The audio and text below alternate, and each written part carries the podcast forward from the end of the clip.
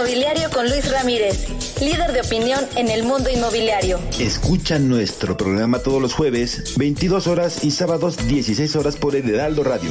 Conocerás lo más relevante de la industria inmobiliaria y aprenderás cómo vivir de las rentas en vivedelasrentas.com a través de inversiones seguras que te generarán mayores rendimientos y plusvalía para consolidar tu patrimonio. No te pierdas las entrevistas con los principales actores del sector inmobiliario y todo sobre la industria de la vivienda.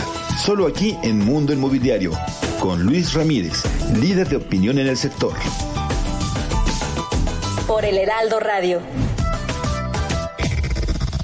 Desde La Paz, la mejor señal informativa y de contenido. El Heraldo Radio XHB CPZ FM en el 95.1 de FM. Con la H que sí suena y ahora también se escucha.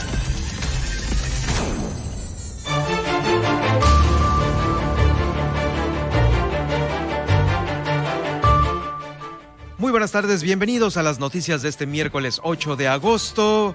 El presidente de Morena en este estudio estará platicando sobre las denuncias penales respecto a la documentación eh, con la firma falsa del presidente del PAN. También ¿Quién le va a coordinar en el Congreso del Estado? Pues eh, también aquí en unos momentos más nos va a dar los detalles de esto, al igual que también del proceso de entrega-recepción que han estado pues ya las mesas vigentes en cada una de las dependencias del gobierno del Estado.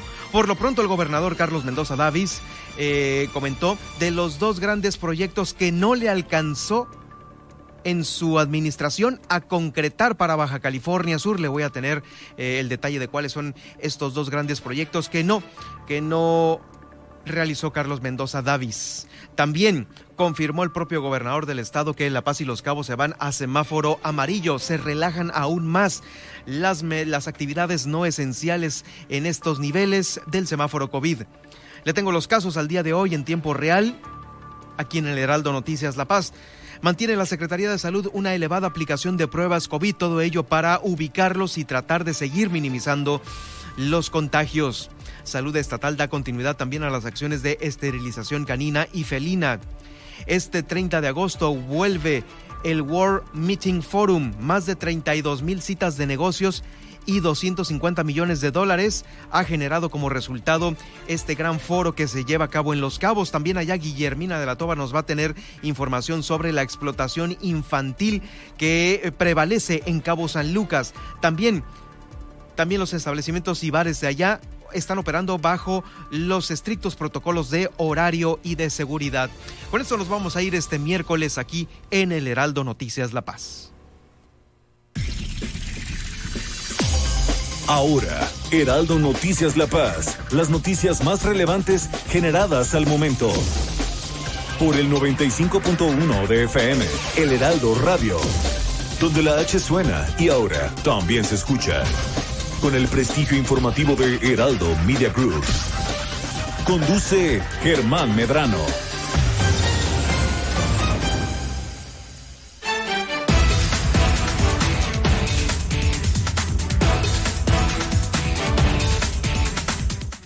¿Cómo están? Muy buenas tardes. Bienvenidos al Heraldo Noticias La Paz. Yo soy Germán Medrano. Me da mucho gusto saludarle a través del 95.1 de FM, El Heraldo Radio La Paz. Hoy miércoles, ya mitad de semana, 18 de agosto. Lo invito para que se quede en esta hora de transmisión y si no puede quedarse, lo invito para que más tarde acceda a los podcasts de Apple, de Google, de Spotify, de iHeartRadio, de TuneIn, de Alexa. Alexa sintoniza El Heraldo Noticias La Paz y ahí estaremos para todos ustedes en el momento que usted ocupe estar bien informado. También estamos en seno.fm el micrositio del Heraldo Radio La Paz, en donde se encuentran los programas locales. Los programas locales de Pedro Mazón, de frente en Baja California Sur, que se transmite de lunes a viernes a las 8 de la noche. También la mesa con Valerie Vélez, con Nacheli Rodríguez y con Marta del Riego. Y por supuesto, el Heraldo Noticias La Paz. Los saluda Germán Medrano, quien también los invita para que me sigan en Twitter en arroba Germán Medrano. Ahí estamos eh, para tener este contacto más directo con la información. Y bueno, ya que estamos en la información, déjeme darle iniciar. Quiero abrir el, noticiero del día de hoy, pues dándole a conocer que la seleccionada de atletismo Rosa Carolina Castro Castro estuvo ahí en el abanderamiento de la delegación mexicana en Palacio Nacional de los eh, atletas que van a participar en los Juegos Paralímpicos de Tokio 2020. Ella salió a Tokio la madrugada de hoy y estuvo ahí con el presidente Andrés Manuel López Obrador, eh, integrando una de las dos escoltas que recibieron la bandera nacional. En esta ceremonia que se realizó ahí, como le digo, en Palacio Nacional, se contó con la presencia de la directora general de la CONADE, la Comisión Nacional de Cultura Física y del Deporte, Ana Gabriela Guevara, así como de Liliana Suárez, la atleta originaria de La Ribera, eh, del municipio de Los Cabos, que protestó junto con los demás integrantes del equipo nacional, haciendo esta digna representación del país para dar el máximo esfuerzo para lograr eh, como en ocasiones anteriores, una buena cosecha de medallas. Así es que le deseamos toda la suerte del mundo a nuestras atletas eh, y atleta también, este, sudcalifornianos, para su desempeño en los Paralímpicos de Tokio 2020. Muchas felicidades para su familia con esta participación importante, también para los entrenadores que sirven de mucho y bueno, es la, la base, la parte toral de su de su participación en los Juegos Olímpicos y bueno, pues eh, esperemos que traigan buenas noticias. Ahora el 24, que es cuando ya eh, van a inaugurarse los Juegos Paralímpicos allá en Tokio. Continúan estos Juegos, los Paralímpicos. También la sudcaliforniana, la sudcaliforniana Navienka García Vareño Déjenme decirles que resultó tetracampeona nacional en ciclismo. Seguimos eh, aportando buenos números en ciclismo, en ciclismo de ruta, porque ella ganó eh, en la cuarta fecha del Campeonato Nacional de Texcoco, allá en el Estado de México, distinguiéndose como la mejor corredora en la categoría infantil por parte de la Federación Mexicana de Ciclismo. Felicidades a eh, Vaneño Domínguez, Navienka, quien hizo gala de su fortaleza porque tuvo un problema con su bici y luego pues eh, esto lo puso, la puso en desventaja, pero de volada, de volada se puso al tiro y logró superar a las competidoras y lograr así eh, su siguiente título consecutivo que la coloca como tetracampeona nacional de ciclismo. Muchas felicidades para todas ellas. Continuamos con más información aquí en el Heraldo Noticias La Paz.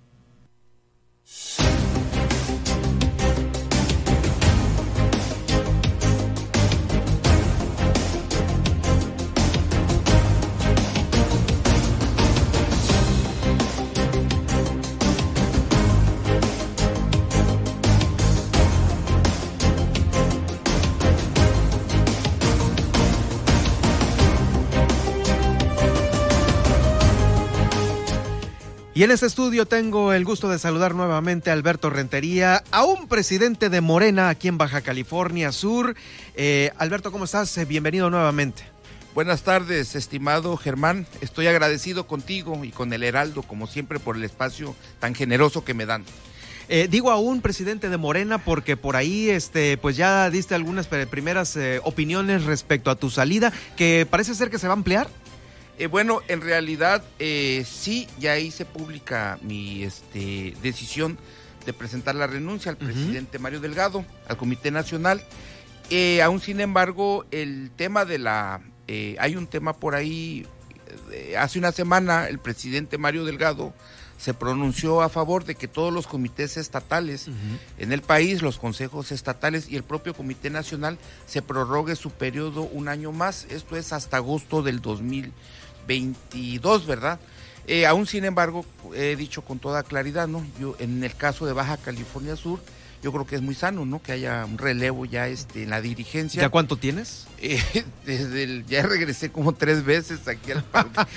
Eh, tres veces, tres veces desde el 2015 entonces, este, creo yo que pues Hay muchas mujeres, muchos hombres muy capaces, muy brillantes, que sin duda van a hacer un excelente trabajo al frente del partido. Y, no, definitivamente no te prolongas un año más porque tienes la invitación del gobernador electo, del profesor Víctor Castro. Por otro lado, sí, gracias por, por el comentario. Efectivamente, ayer justamente iniciamos ya con los trabajos de la entrega-recepción de la Secretaría de Seguridad. Me pidió el gobernador electo que apoyara, que ayudara ahí en ese proceso de transición, ¿verdad?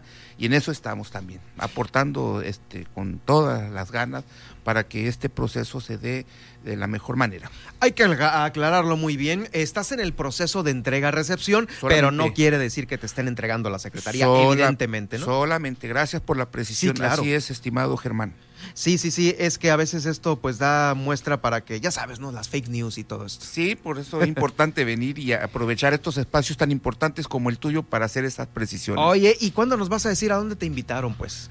pues ya, ya lo he dicho, tengo esta invitación a este proceso de transición. Al puro proceso, al ya puro lo, proceso. Ya lo, ya, lo he, ya lo he hecho público, en eso estoy y bueno, culmina justamente el día 10 de Claro. septiembre que ya inician eh, lo- el trabajo del nuevo gobierno. La toma de protesta del nuevo gobierno y ahí con ello pues también la toma de protesta para los funcionarios finales del gabinete, ¿no?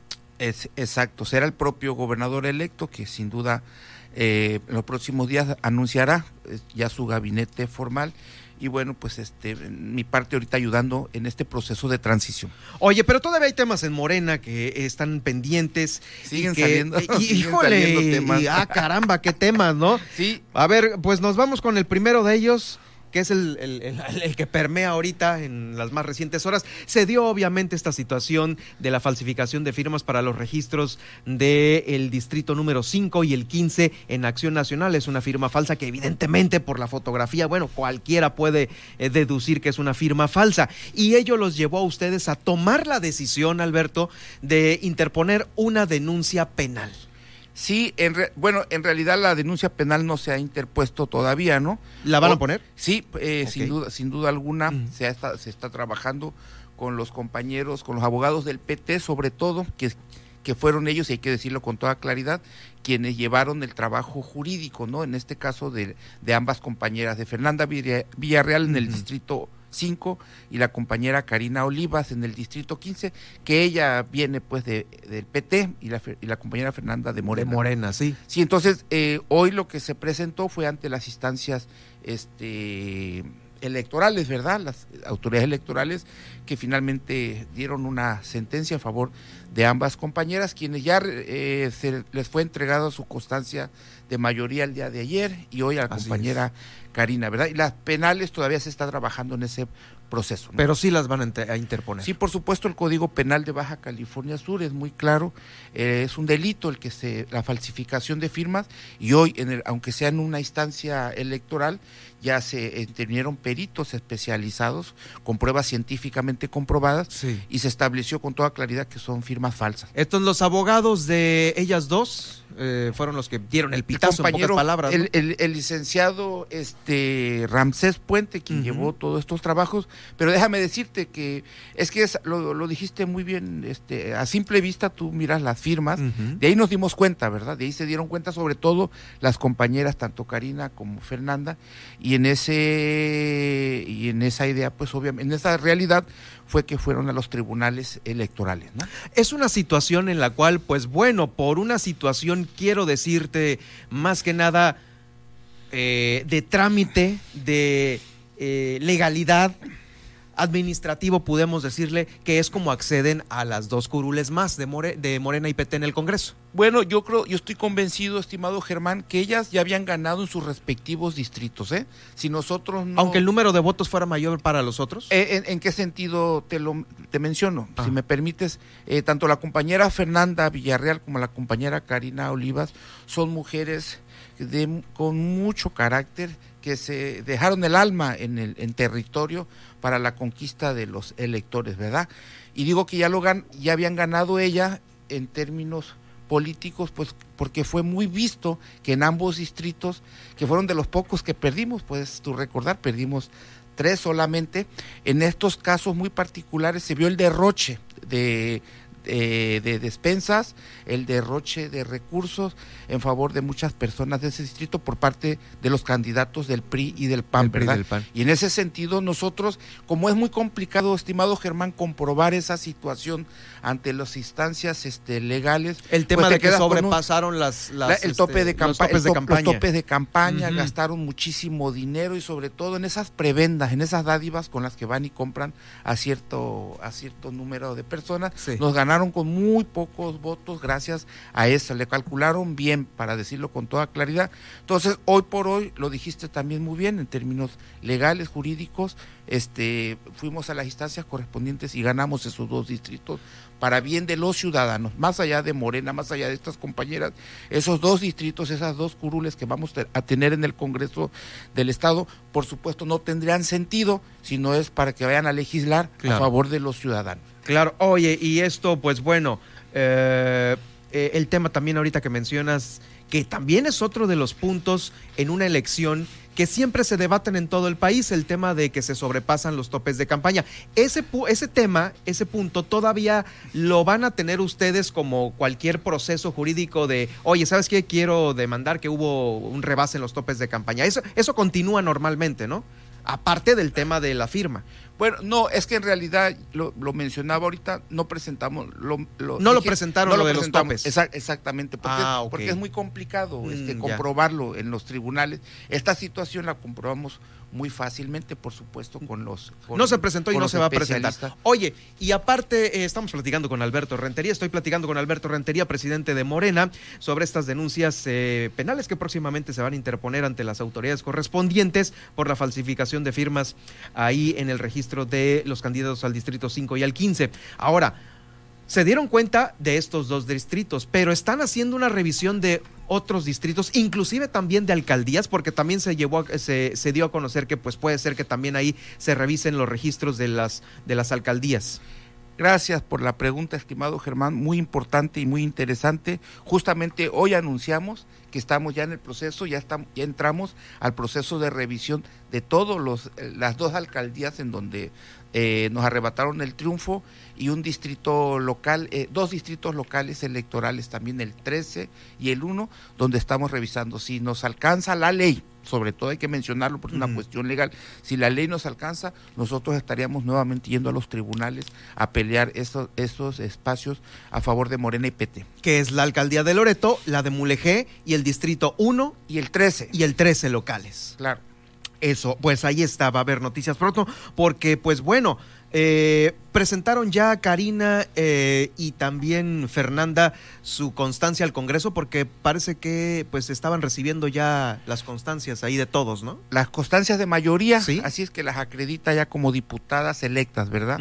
Y están pendientes de que se entregarían, si acaso, la del 1 y del bueno, esto lo, obtendríamos a través de un, del, juicio que acabo de mencionar, ¿verdad? No lo hemos iniciado. Hoy estamos de lleno revisando esta situación. Eh, y si, repito, si la ley nos permite y nos da, estaríamos yendo nuevamente a los tribunales a pelear estas ambas este, espacios.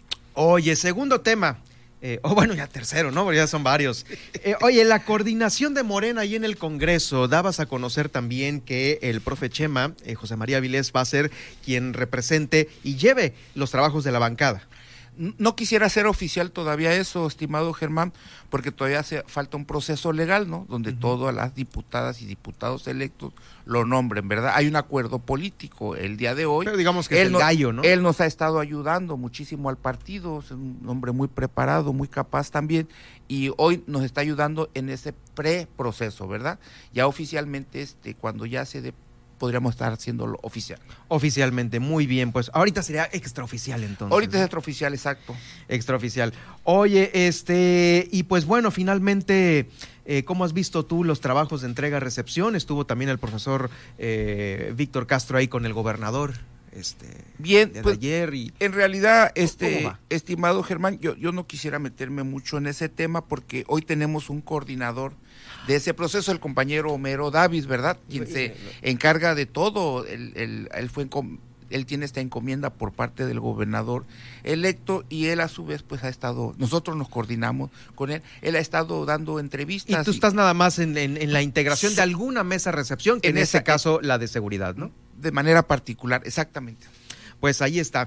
Bueno, pues eh, ahí están estos temas. Van a quedar en unos momentos más en los podcasts de Apple, de Google, de Spotify, los que usted ya conoce del Heraldo Noticias La Paz. Eh, las próximas noticias que tendremos, Alberto. Eh, bueno, yo creo que cuando estemos presentando las, cuando estemos presentando ya este legalmente las impugnaciones correspondientes que acabo de mencionar. Dos, viene el compañero Mario Delgado el próximo fin de semana, presidente nacional, viene aquí a La Paz a inaugurar una, las oficinas que acaba de adquirir Morena en el Estado, oficinas propias ¿En dónde van a estar ubicadas? Eh, están sobre la calle Rosales y Josefa, casi esquina con Josefa Ortiz de Domínguez. Les haremos llegar la invitación, por favor, para que nos acompañen y nos ayuden a difundir, por favor, la nota. Las nuevas oficinas del Comité Ejecutivo Estatal de Morena aquí en Baja California, Sur. claro. Nos van a estar estrenando oficina. Muy bien, pues muchas gracias eh, Alberto por acompañarnos esta tarde de noticias. Seguiremos atentos de pues todos estos temas que nos platicaste el día de hoy.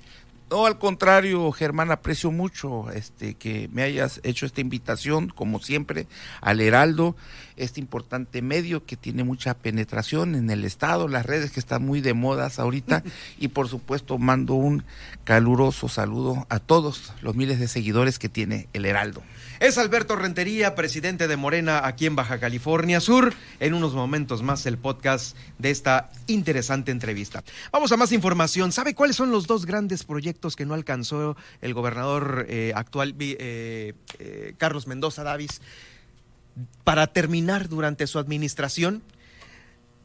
Pues justamente el cable submarino de energía eléctrica que nos conectaría al macizo continental en la energía eléctrica, porque sí estamos conectados a través de fibra óptica, y también la ley de movilidad, que fue todo un tema ahí en el Congreso del Estado. Recordará que no caminó el tema de los Uber, el tema de todo. Ahí, ahí, esos fueron los, los dos grandes, los grandes, estoy hablando de los grandes porque hay muchas otras cosas que quedaron pendientes. Eh, y que pues bueno, muchos de los otros temas paralelos están ahí en los eh, decretos que no se alcanzaron a publicar por parte del Ejecutivo y que sin embargo esta, eh, pues obviamente este desaseo legislativo que hubo en la anterior legislatura para su eh, publicación de temas importantísimos, ¿eh? pues todavía están ahí en la congeladora parados sin publicar y serán otros de los grandes este, pues temas que se quedaron atorados por falta de publicación por parte del Ejecutivo, al igual que ejecutivamente la administración de Carlos Mendoza, el cable de energía eléctrica y la ley de movilidad. Lo escuchamos a continuación. Yo el otro día revisaba de los temas que comprometí cuando arranqué y hay dos que marcadamente no pude resolver. Uno es el tema de movilidad eh, es un tema que queda pendiente, está de más que yo les diga pues todo lo que pasó con relación a ese tema. Y el otro es el tema de la interconexión a través de un cable subacuático de Baja California Sur. Logramos la interconexión, pero solamente de un cable de fibra óptica, no de un cable de energía eléctrica. Pero bueno, en sustitución de eso pudimos traer la planta de gas natural, que es un paso intermedio a, la interconexión que en algún momento estoy seguro va a tener Baja California Sur. Bueno, claro que hay muchos muchos, temas más que, seguramente verán de atenderse, pero de los que yo comprometí, esos dos son los que quedaron pendientes. Pues ahí está de viva voz del gobernador del estado, eh, lo pendiente, lo pendiente y eh, pues bueno, cada administración tiene sus prioridades, veremos cuáles eh, son las prioridades del gobernador electo Víctor Castro Cosío, de su gabinete, obviamente los temas en común de la 4T y lo que para ellos es prioridad en Baja California Sur. algunos coincidirán, algunos otros no, pero bueno, estaremos nosotros atentos aquí de esta agenda que es ya una, una agenda en común entre la ejecutiva, la legislativa, la nacional, la estatal y la municipal. Así nada más, ¿eh? Así nada más. Por lo pronto, bueno, también eh, La Paz y los Cabos, déjeme decirle que el gobernador del estado dio a conocer que pues cambian, cambian su color en el semáforo COVID cambian su color y bueno, este es un, es un importante anuncio que se hizo el día de hoy porque fíjese que estamos cayendo en el amarillo. El gobernador del estado dijo que hoy en la sesión del Comité Estatal de Seguridad en Salud se determinó que del 19 al 25 de agosto los municipios de Los Cabos y La Paz pasarán al nivel 3. Nada más Los Cabos y La Paz al amarillo, ¿eh? Al nivel 3, Los Cabos y La Paz, de este sistema de alertas sanitarias, mientras que Comondú, Loreto y Mulegé permanecerán en el nivel 5. Esto de manera preventiva para evitar un incremento de hospitalizaciones en zonas donde no se tiene la misma capacidad resolutiva. Es por estrategia, no porque estén al borde, es por estrategia.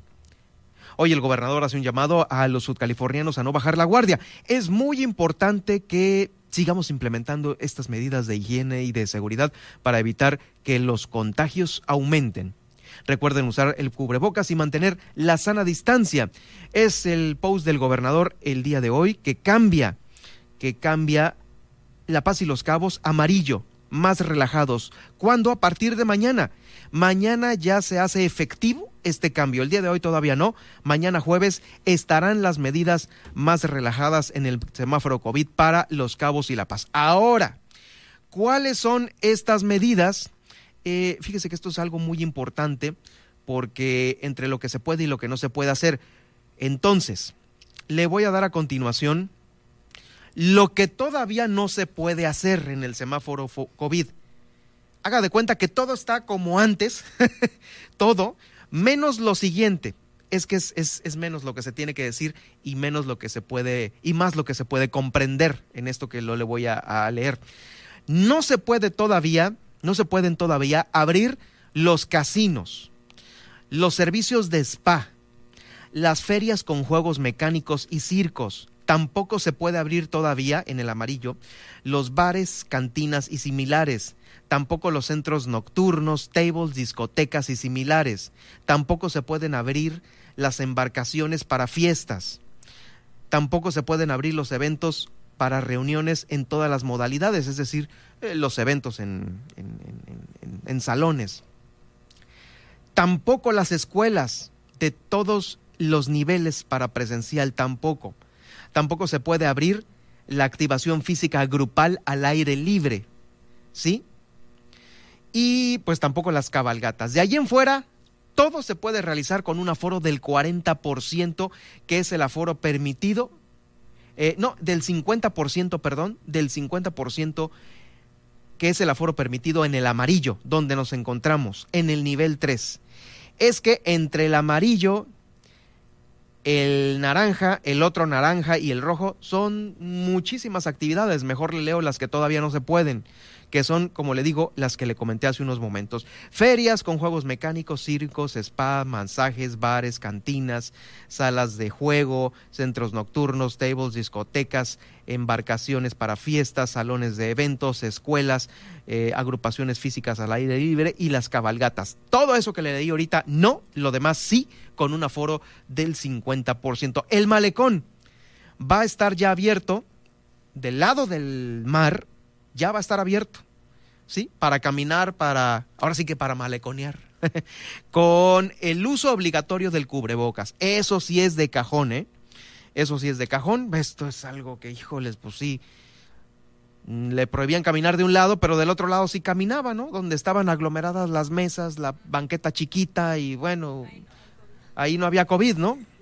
Este, pero bueno, esto ya en este nivel, en el amarillo, por lo pronto en La Paz y Los Cabos, ya, ya se puede caminar en el malecón, ya se puede maneconear usted ahí fines de semana, estará abierto el kiosco, suponemos, el molinito, todos estos lugares, con el uso obligatorio del cubrebocas. Póngaselo bien, arriba de la nariz, no abajo, no como bozal, no como collar, es arriba de la nariz, para que lo exija a quien le atienda a usted.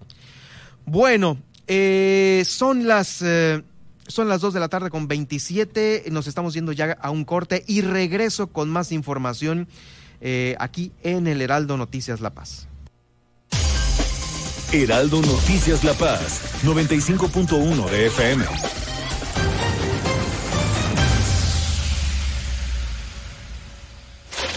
Adriana Delgado en El Heraldo Radio. Nemer, el secretario de Gobierno del Estado de México. Sin duda alguna, Ernesto, pues una de las cosas que ha afectado es el regreso a clases. ¿Qué va a pasar en el Estado de México? Mira, nosotros tenemos previsto para que en los próximos días haya efectivamente un regreso a clases paulatino y voluntario para que podamos nuevamente por encauzar la actividad política, económica, social, educativa. Primero rehabilitando todas las escuelas, todos los maestros de la entidad ya están vacunados todos y ahora pues eh, ser cuidadosos en las medidas sanitarias que nos obliguen a que los niños vayan pues con el tapabocas, con el gel y que haya pues, la sana distancia y que no haya más niños en los salones ni jóvenes que lo que las medidas medidas nos lo indican, ¿no? Entonces yo creo que vamos a tener un regreso a clases con precaución y escalonado. Sin embargo, es voluntario, o sea, aquellos niños que decidan pueden tomar la clase a distancia. Totalmente, es híbrido, el sistema es híbrido, presencial y a distancia. No vamos a arriesgar a nadie, no vamos a presionar a nadie, pero sí tenemos que ir paulatinamente regresando a la vida normal del Estado. Lunes a viernes, 3 de la tarde, por El Heraldo Radio. Violentas, oscuras y traumáticas. Así fueron las historias de vida de los asesinos en serie más trastornados de todos los tiempos. Conoce las aterradoras vidas de Goyo Cárdenas, Ted Bundy, Charles Manson y los homicidas más sádicos que el mundo ha conocido en Diablos, el podcast del Heraldo de México. Escúchalo en Spotify. Heraldo Radio La Paz. Con la H que sí suena y ahora también se escucha. Mario Maldonado en Bitácora de Negocios. Bueno, pues eh, frentes abiertos en todos lados en materia económica en eh, pues estos días. Por un lado está este asunto de el Temec, las reglas que tiene este tratado en materia automotriz, por ejemplo, las reglas de origen que requieren las automotrices en México, todo el tema de los sindicatos, asuntos en Tamaulipas, en Matamoros, con maquiladoras, hay eh, temas en la planta de Silao en de General Motors y también está el asunto del sector energético, ya le decía bueno, pues es una bomba de tiempo para el gobierno mexicano, el sector de hidrocarburos, el sector eléctrico y bueno, pues por si algo hiciera falta está todo este asunto pendiente del outsourcing, pues todo esto quizás lo que genera que la economía mexicana pues haya desacelerado, ya no esté tan bollante en términos de recuperación económica. Lunes a viernes, 6 de la mañana, por El Heraldo Radio. Estas son las noticias con el pulso de la paz y el Estado. En el 95.1 FM, Heraldo Noticias La Paz.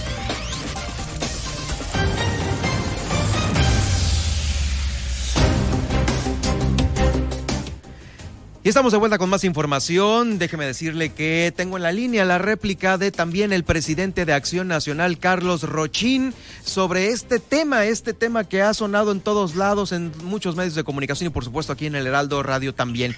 Carlos Rochín, muy buenas tardes, gracias por tomarme la llamada. Eh, pues, ¿qué pasó, Carlos? Eh, de nueva cuenta saludándote y preguntándote, ¿era tuya o no era tuya la firma? ¿Te la falsificaron? Hombre, claro que es mi firma. Tan es mi firma porque yo la hice de mi puño y letra.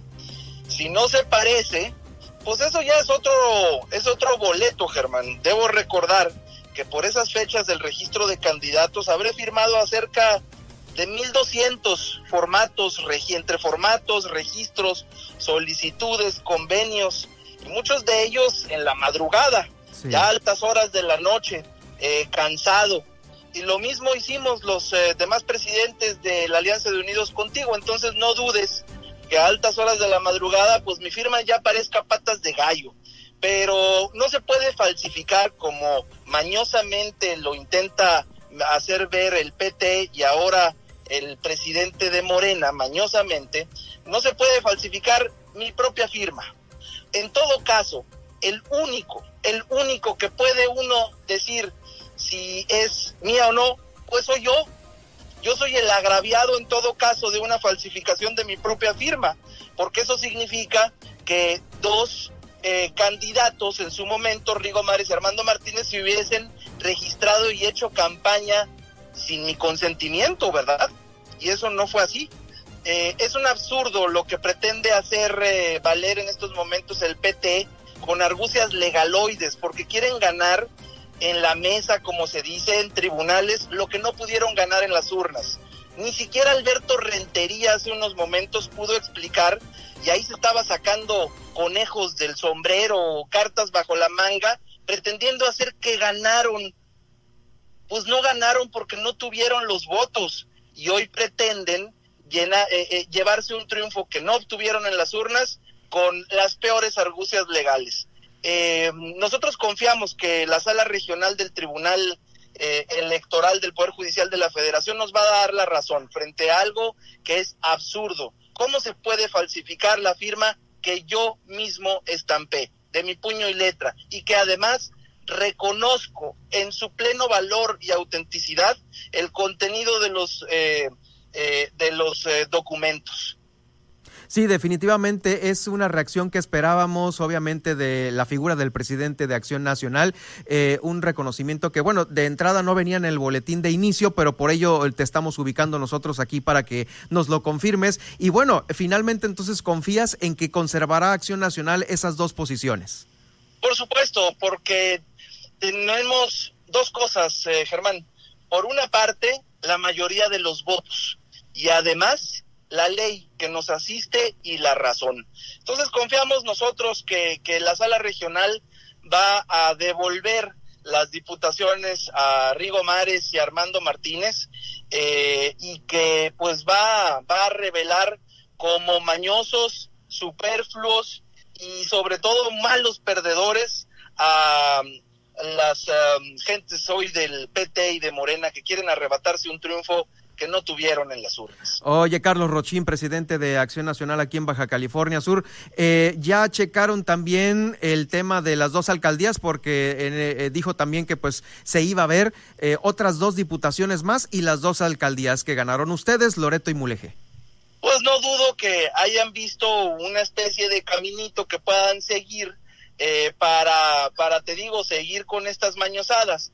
Nosotros confiamos que el criterio que emita la sala regional les pare de, de en seco cualquier intención mañosa que puedan tener en estos momentos. Oye, Carlos Rochín, ¿cuándo? ¿Cuándo puede ser la fecha tentativa de la sala regional después de que ustedes pues habrán interpuesto esta impugnación?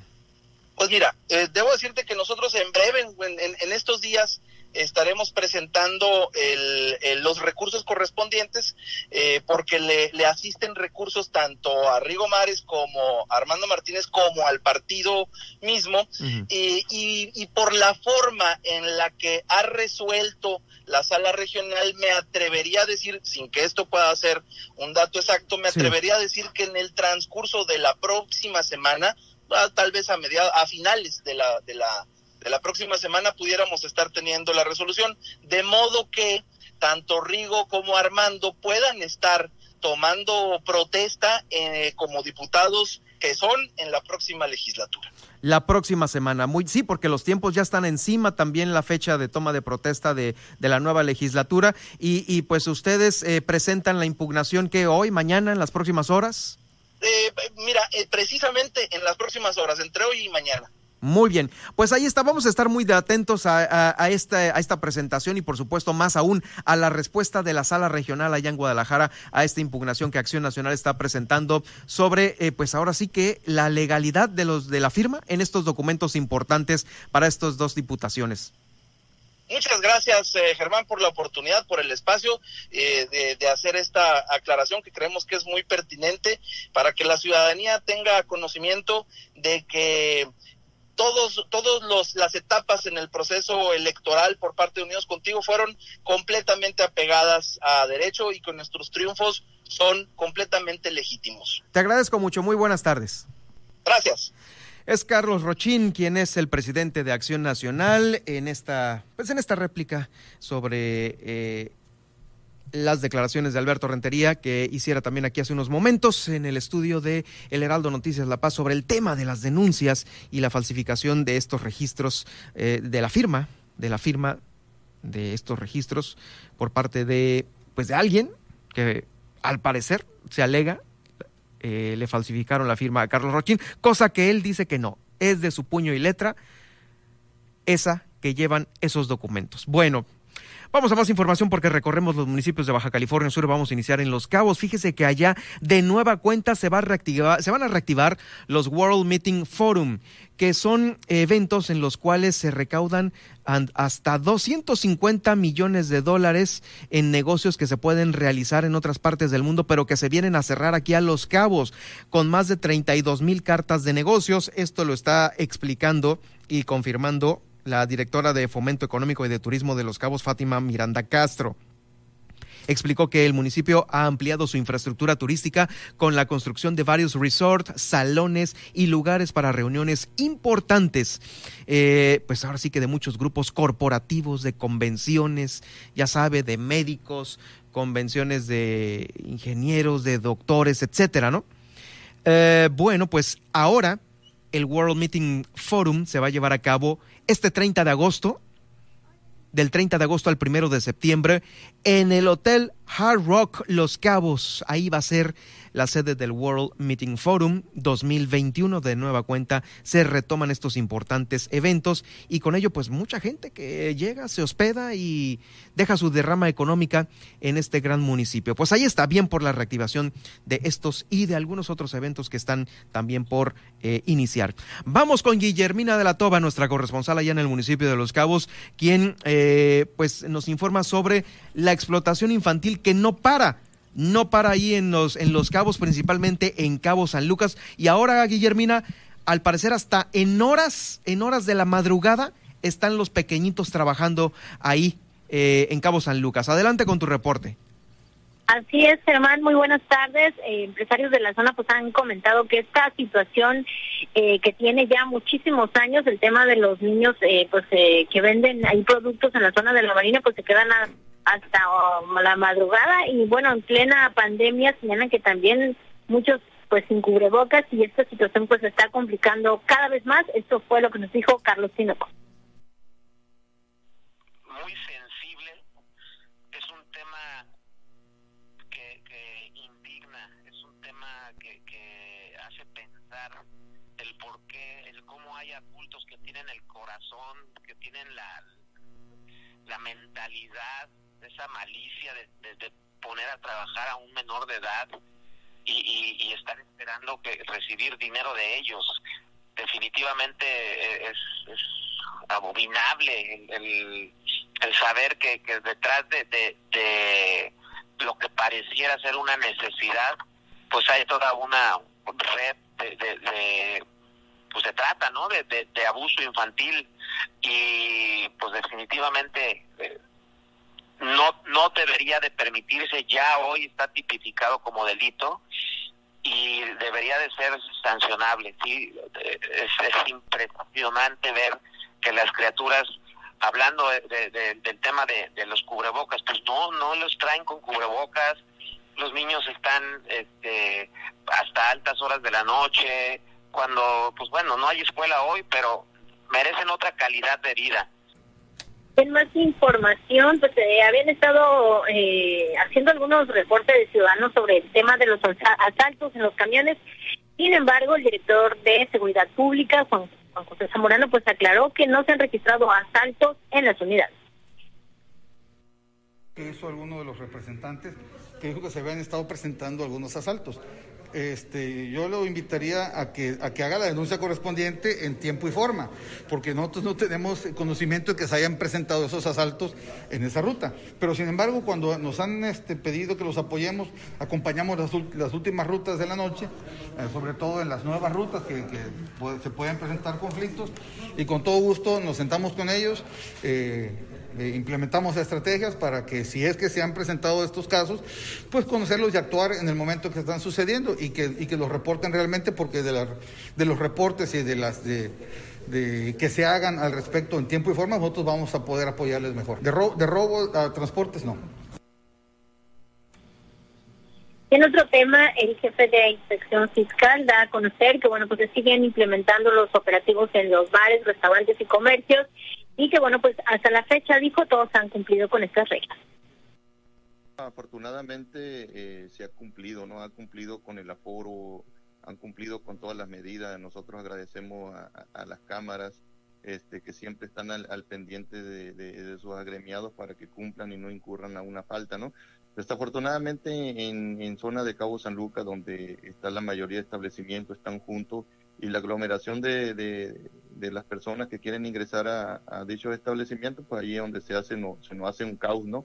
Pero más sin embargo, dentro de los establecimientos se está cumpliendo y nosotros hacemos la vigilancia diaria y, más en lo que viene siendo viernes y sábado, que es cuando tenemos un poquito más de, de, personas que quieren entrar a, dicho establecimiento.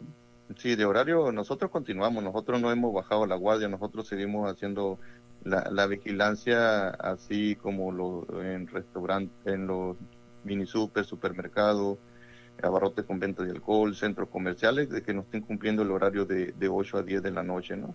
Y igual manera, así como los restaurantes bar, los bares que operan como, como con venta de alimentos, de igual manera nosotros estamos haciendo la, la verificación para que estén cumpliendo con el horario y todos los protocolos. Es la información, Germán, desde el municipio de Los Cabos. Guilla, muchas gracias por esta información importante. Estaremos atentos ya mañana jueves de lo que se suscite por allá.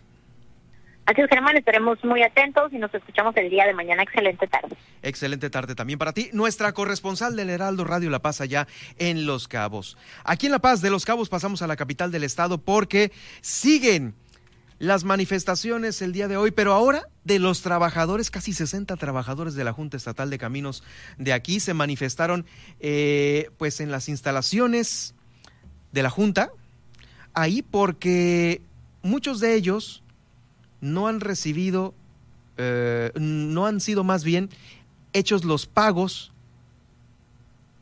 que tiene que hacer el gobierno del estado al ISTE para que se les liberen algunos prestaciones como lo son los, eh, los préstamos, ¿no? principalmente los préstamos.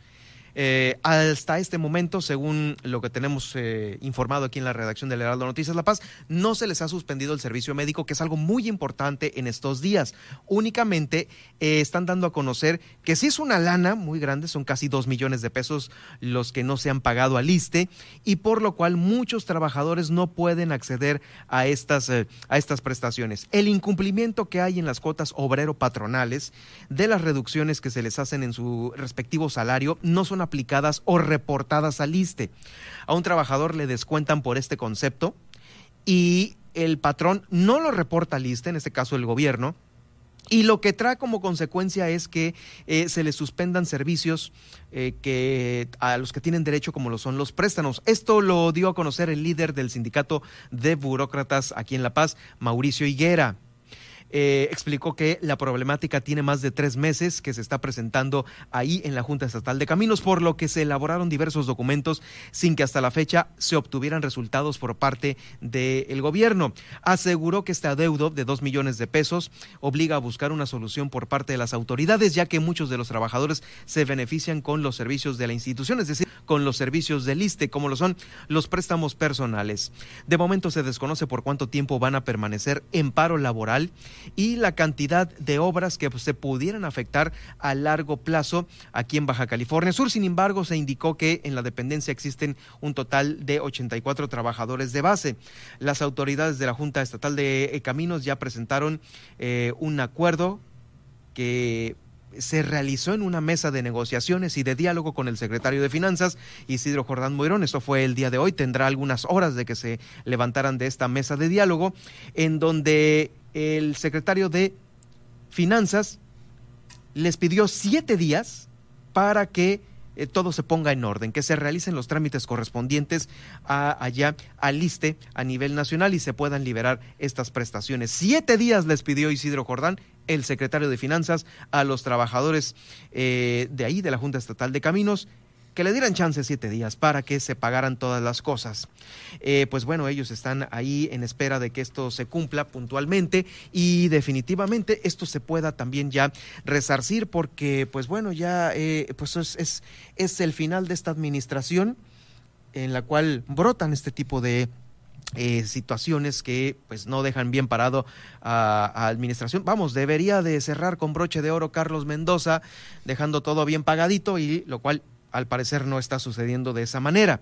Ya reanudaron las labores, afortunadamente los trabajadores de la Junta Estatal de Caminos, que abarca pues todo el estado, los caminos estarán trabajando en las labores que regularmente realiza la Junta y pues bueno, sobre ello les vamos a tener bien informado aquí en el Heraldo Noticias La Paz eh, sobre lo que sucede ahí en la Junta Estatal de Caminos. También eh, déjeme decirle que aquí continuando con la información de la capital del estado, se llevó a cabo la entrega de identificaciones oficiales a los representantes de las asociaciones de prestadores de servicios turísticos que ofrecen actividades para los visitantes y también para los locales en recorridos aquí en la Bahía de La Paz, a la isla Espíritu Santo, el avistamiento de tiburón ballena, etcétera. En este acto de entrega de identificaciones se contó con la presencia de Herendira eh, Cárdenas Castro, directora de Comercio Municipal, también de Bernabé Camacho, director general de Desarrollo Económico, y de Carmen Rubio Lucero, la directora de Turismo Municipal. Acudieron además a la entrega cada uno de los representantes de estas empresas que solicitaron la identificación oficial, misma que los acredita como prestadores de servicios autorizados para estas actividades comerciales y de turismo náutico. Porque ya ve que hay a veces gente que se tima, se ha timado algunos turistas eh, y pues bueno, los, caminan con una lana. Esto se llevó a cabo ahí eh, en, esta entrega de documentación con las autoridades de turismo municipal, lo cual contribuye, sí, al reordenamiento al reordenamiento del turismo local. Recordemos que esto lo platiqué eh, con el alcalde de La Paz, Rubén Muñoz, sobre el reordenamiento.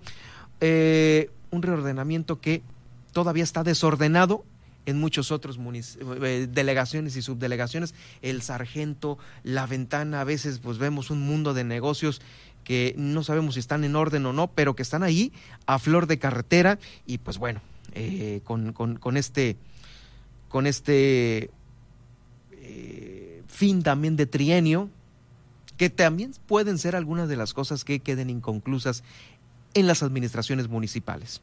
Eh, le comento también que de La Paz vamos a brincar a Loreto porque allá se estarán aplicando la segunda dosis para los de 40 años o más de la vacuna contra el COVID de AstraZeneca.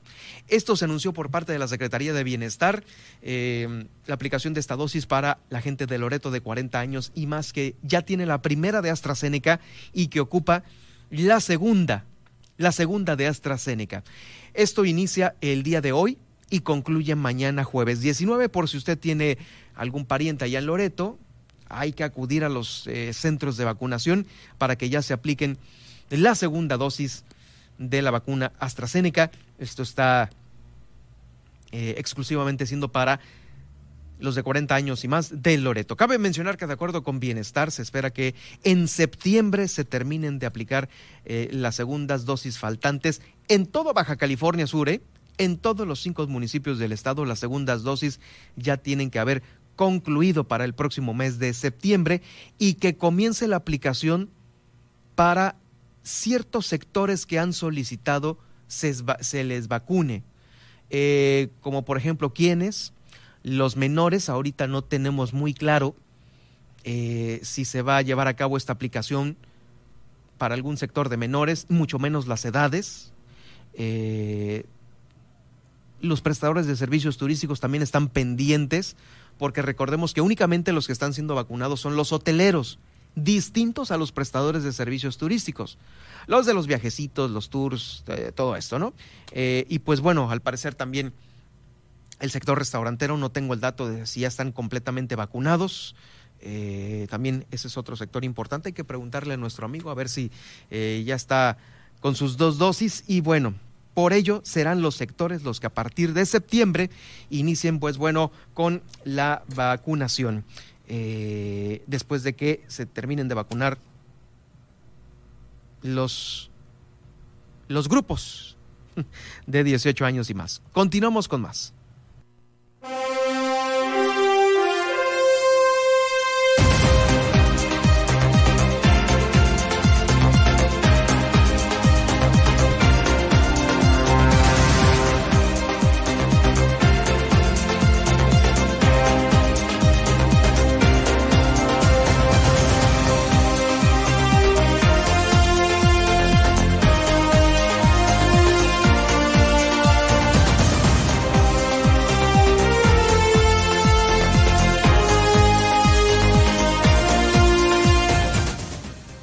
Bueno, pues eh, le invito para que en unos momentos más a través de los podcasts del Heraldo Radio La Paz acceda a estas dos importantes entrevistas, interesantes entrevistas que hoy tuvimos aquí en vivo en el 95.1. La primera, Alberto Rentería, presidente de Morena, reiterando la denuncia por esta falsificación de firmas. Y la segunda, la réplica, la contestación del presidente de Acción Nacional, quien dice que van a conservar las dos diputaciones porque sí es de él la firma que está en estos documentos de registro para eh, sus eh, candidatos, sus eh, ex candidatos electos, bueno, ya no sé a estos momentos cómo se les pueda llamar, eh, para Rigo Mares y Armando Martínez, Distrito 5 y Distrito 15. Bueno, eh, estos dos podcasts van a estar en unos momentos más en las redes eh, sociales de un servidor, arroba Germán Medrano, Germán Medrano Nacionales en Facebook y por supuesto también en los podcasts de Apple, de Google, de Spotify, de iHeartRadio, de TuneIn y de Alexa. Eh, también le comento que más tarde Pedro Mazón en De Frente en Baja California Sur a las 8 de la noche le va a poder actualizar esta información y también la entrevista con el gobernador del estado, una de las eh, últimas entrevistas que da a los compañeros de los medios de comunicación, en donde pues bueno ya confirmara que están estos dos grandes proyectos eh, que no pudo concretar en su administración. Se los platico después de corte en justamente en el resumen del Heraldo Noticias La Paz del día de hoy.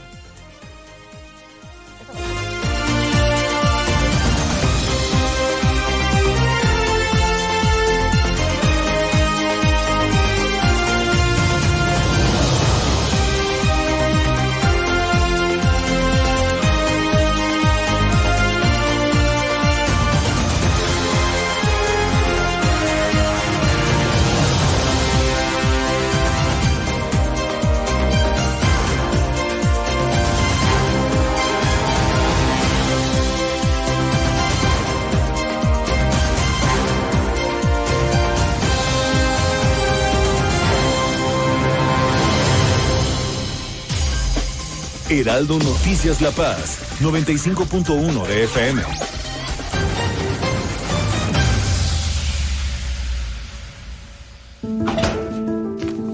Esto es violencia política en razón de género. Estás exagerando. Estas cosas pasan desde siempre. ¿Violencia política? No sé. Mejor que te guíen quienes saben. Consulta la guía para la prevención, atención, sanción y reparación integral de la violencia política contra las mujeres en razón de género en igualdad.ine.mx. También puedes escribir a vpgqueja.ine.mx. Contamos todas, contamos todos. INE. La vacunación contra la COVID-19 sigue en marcha. Están llegando millones de dosis eficaces y seguras aprobadas por organismos en todo el mundo. Muy pronto será tu turno. Visita mivacuna.salud.gov.mx. Recuerda, la vacunación es universal, gratuita y voluntaria. Cuidémonos entre todos, vacúnate y no bajes la guardia. Gobierno de México. Este programa es público ajeno a cualquier partido político. Queda prohibido el uso para fines distintos a los establecidos en el programa. Les saluda Alejandro Cacho y quiero invitarlos a que me acompañen en República H. De lunes a viernes a las 8 de la noche hablaremos de lo que realmente ocurre, lo que nos afecta, lo que nos importa en cada estado, en cada ciudad, en todo México. República H con Alejandro Cacho, recuérdenlo.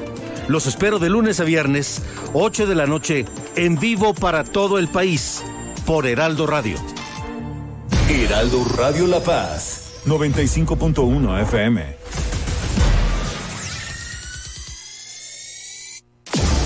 Las entrevistas, los personajes que hacen historia y el análisis profundo de los temas trascendentes. Pedro Mazón los espera de lunes a viernes a las 8 de la noche para que junto con los expertos analizan la información que necesitas conocer. De frente en Baja California Sur por El Heraldo Radio 95.1 FM.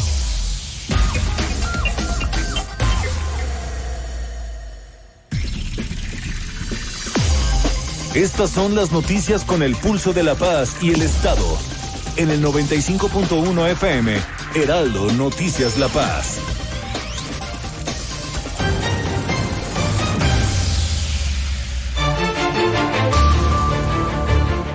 Felicidades a Rosa Carolina Castro, quien participó en el abanderamiento de los atletas paralímpicos que saldrán y que ya están saliendo a Tokio 2020, esto para las Paralimpiadas que inician el 24. También felicidades para Navienka García Vareño, tetracampeona nacional en ciclismo categoría infantil. El presidente de Morena en este estudio, Alberto Rentería, dijo que continuarán con esta denuncia penal por la falsificación de firmas. También les va a coordinar el profe Chema ahí en el Congreso del Estado. Esto es extraoficial, lo confirmó Alberto Rentería.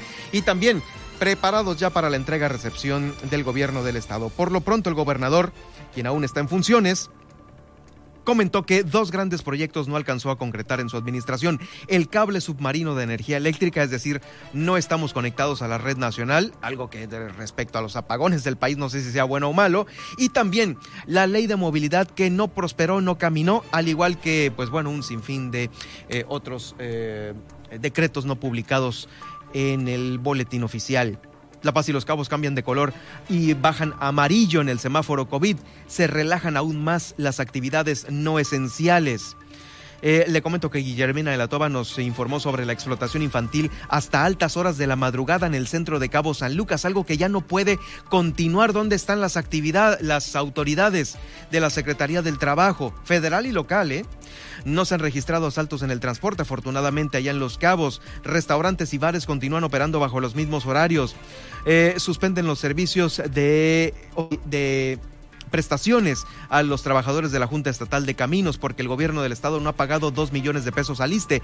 El secretario de Finanzas les pidió siete días para hacer estos pagos. En Loreto se aplican las segundas dosis de AstraZeneca para mayores de 40 años y se entregaron identificaciones oficiales a los, eh, los representantes de asociaciones de prestadores de servicios turísticos en La Paz. Yo soy Germán Medrano, que tenga usted una excelente tarde de miércoles. Nos escuchamos mañana a las 2 de la tarde aquí en el Heraldo Noticias La Paz. Hasta aquí, el Heraldo Noticias La Paz. Germán Medrano los espera de lunes a viernes en el 95.1 de FM. Con las noticias que trascienden en La Paz y el estado de Baja California Sur. Con el prestigio informativo de Heraldo Media Group.